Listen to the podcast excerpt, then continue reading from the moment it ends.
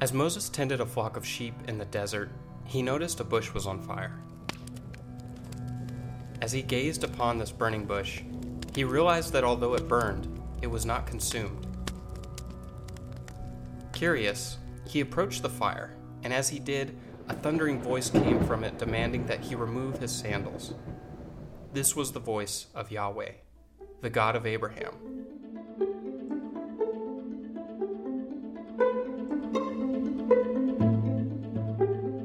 I'm Susan Moon. And I'm Alex Walker.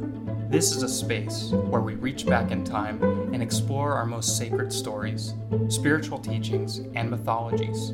Paired with glimmering moments in literature, poetry, and art to help us reveal meaning in today's world. This is Eternal Return.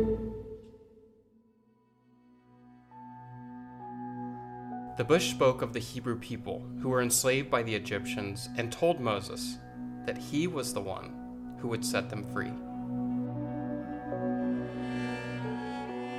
Moses, who had been living a peaceful life in the wilderness with his family, was reluctant to accept the task and challenged Yahweh, saying, Even if I say to Pharaoh that the God of your ancestors sent me, they will want to know what your name is. What shall I tell them?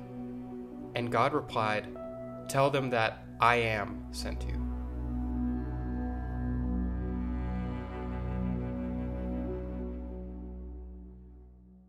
That's it, it, it is a funny story actually. A lot of these stories are you read them and it's like read it and think of yourself like walking through Central Park and there's a bush on fire and you're like, "Huh."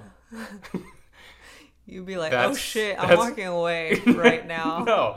Well, hopefully you. I don't wanna be on this I, scene. I'm gonna put this out, or you know, I'm gonna get someone's attention who can put it out. Really? I would just walk away. It's the New York. it's the New York way. you just look at it, and go, "Hmm," and then look away Yeah. and keep walking. Yeah, with your headphones in.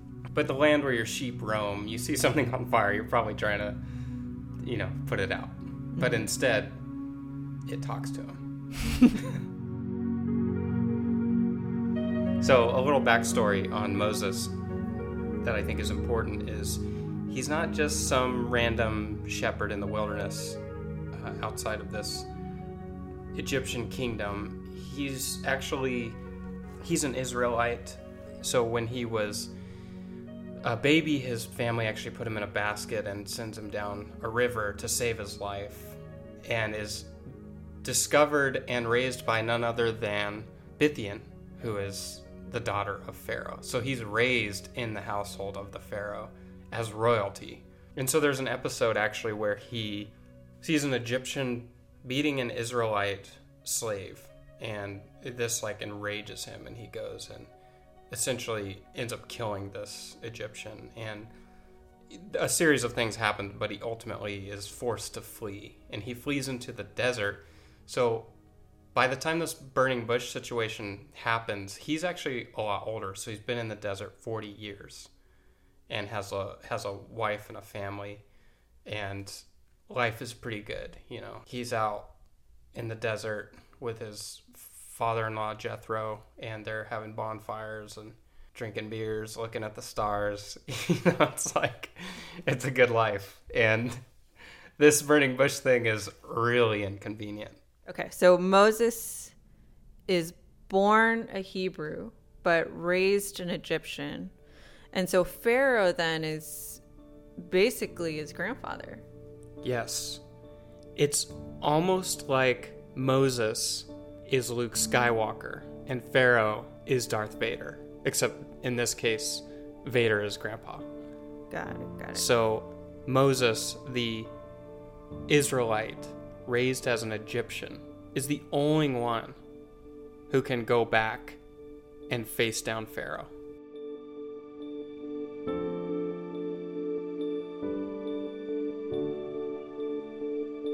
And so for Moses, I feel when the burning bush answers, I am sent to you, it's unsatisfying our human conception of time, which is very linear. There's actually some scholarly interpretation of this that it's it is God being slippery, like intentionally not really revealing or or even being like, well, I I am. Um, in the Judaic literature, in the Hebrew, there's no present tense for the verb to be. So it actually translates something to more like, I will become what I will become. It's an idea to encapsulate I am, I was, and I will be. It's an eternal now. So it's giving you this idea that God is outside of the confines of time. And and so it's an uh, answer for Moses and also it's a statement of like it's incomprehensible. You can't comprehend me and this is the best I can give you. I am kind of that more eternal sense of the I am that you described the I was, I am, and I will be. It's reminding me of a recent word that I've learned, which is tov. Uh, it's the Hebrew word for good. And we are familiar with tov uh, just in the context of like mazel tov. So mazel tov meaning good luck.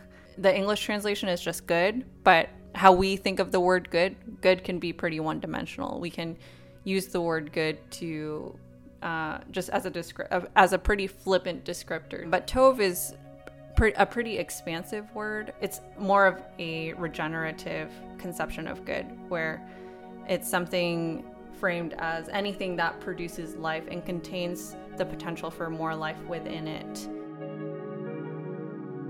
So, I want to share an excerpt from the autumn issue of Orion from an essay written by Katrina Vandenberg titled Cherry Season. And I think it perfectly captures what we're talking about here. So, the author recounts this experience she has with this monastic masseuse named Jim. Of course, if you have, first off, a monastic masseuse, his name would be Jim. It's gotta be Jim. She says, one time, he told me to look at my mother, my mother's mother, and as far back as I could in my matriarchal line.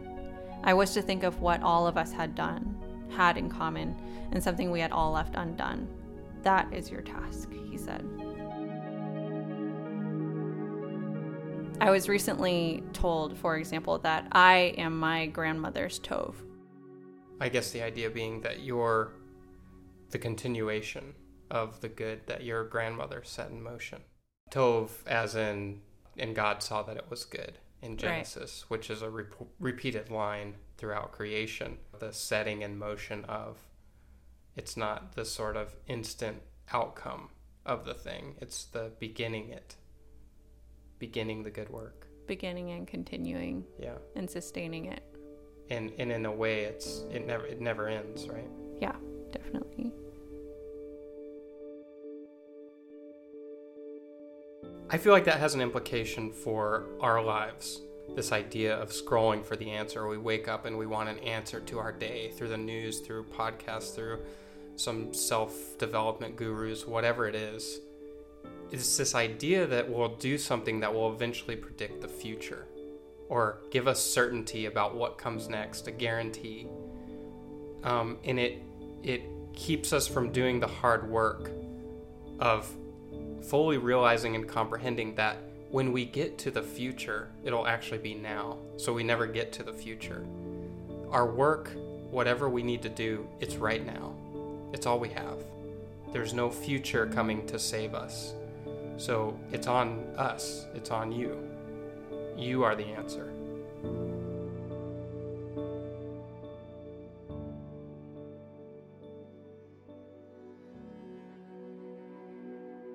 In a tragic twist, but maybe not surprising given what we now know about the concept of Tov and the eternal now, Moses, after 40 years of guiding the Israelites through the desert, is not able to enter the promised land, but the Lord allows him to look upon it from a ridge before he dies.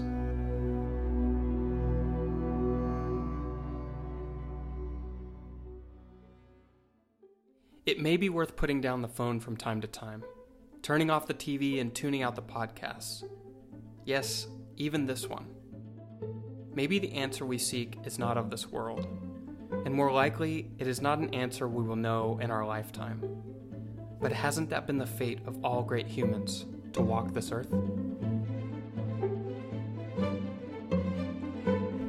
In closing, we leave you with this ancient wisdom text from the Talmud. It reads It is not incumbent on you to finish the task, neither are you free to give it up. If you enjoy this and you'd like to hear more, please like, share, subscribe to, and review this podcast. Eternal Return is a production from Moonwalker Studio. To explore more of what we're up to, visit our website at moonwalkerstudio.com. Thanks for listening.